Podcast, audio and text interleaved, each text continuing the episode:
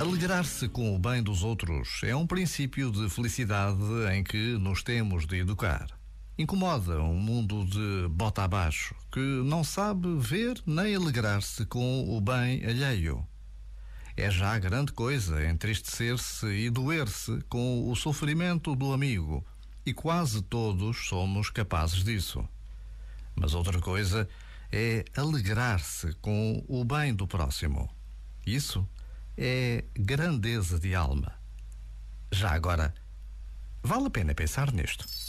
Este momento está disponível em podcast no site e na app.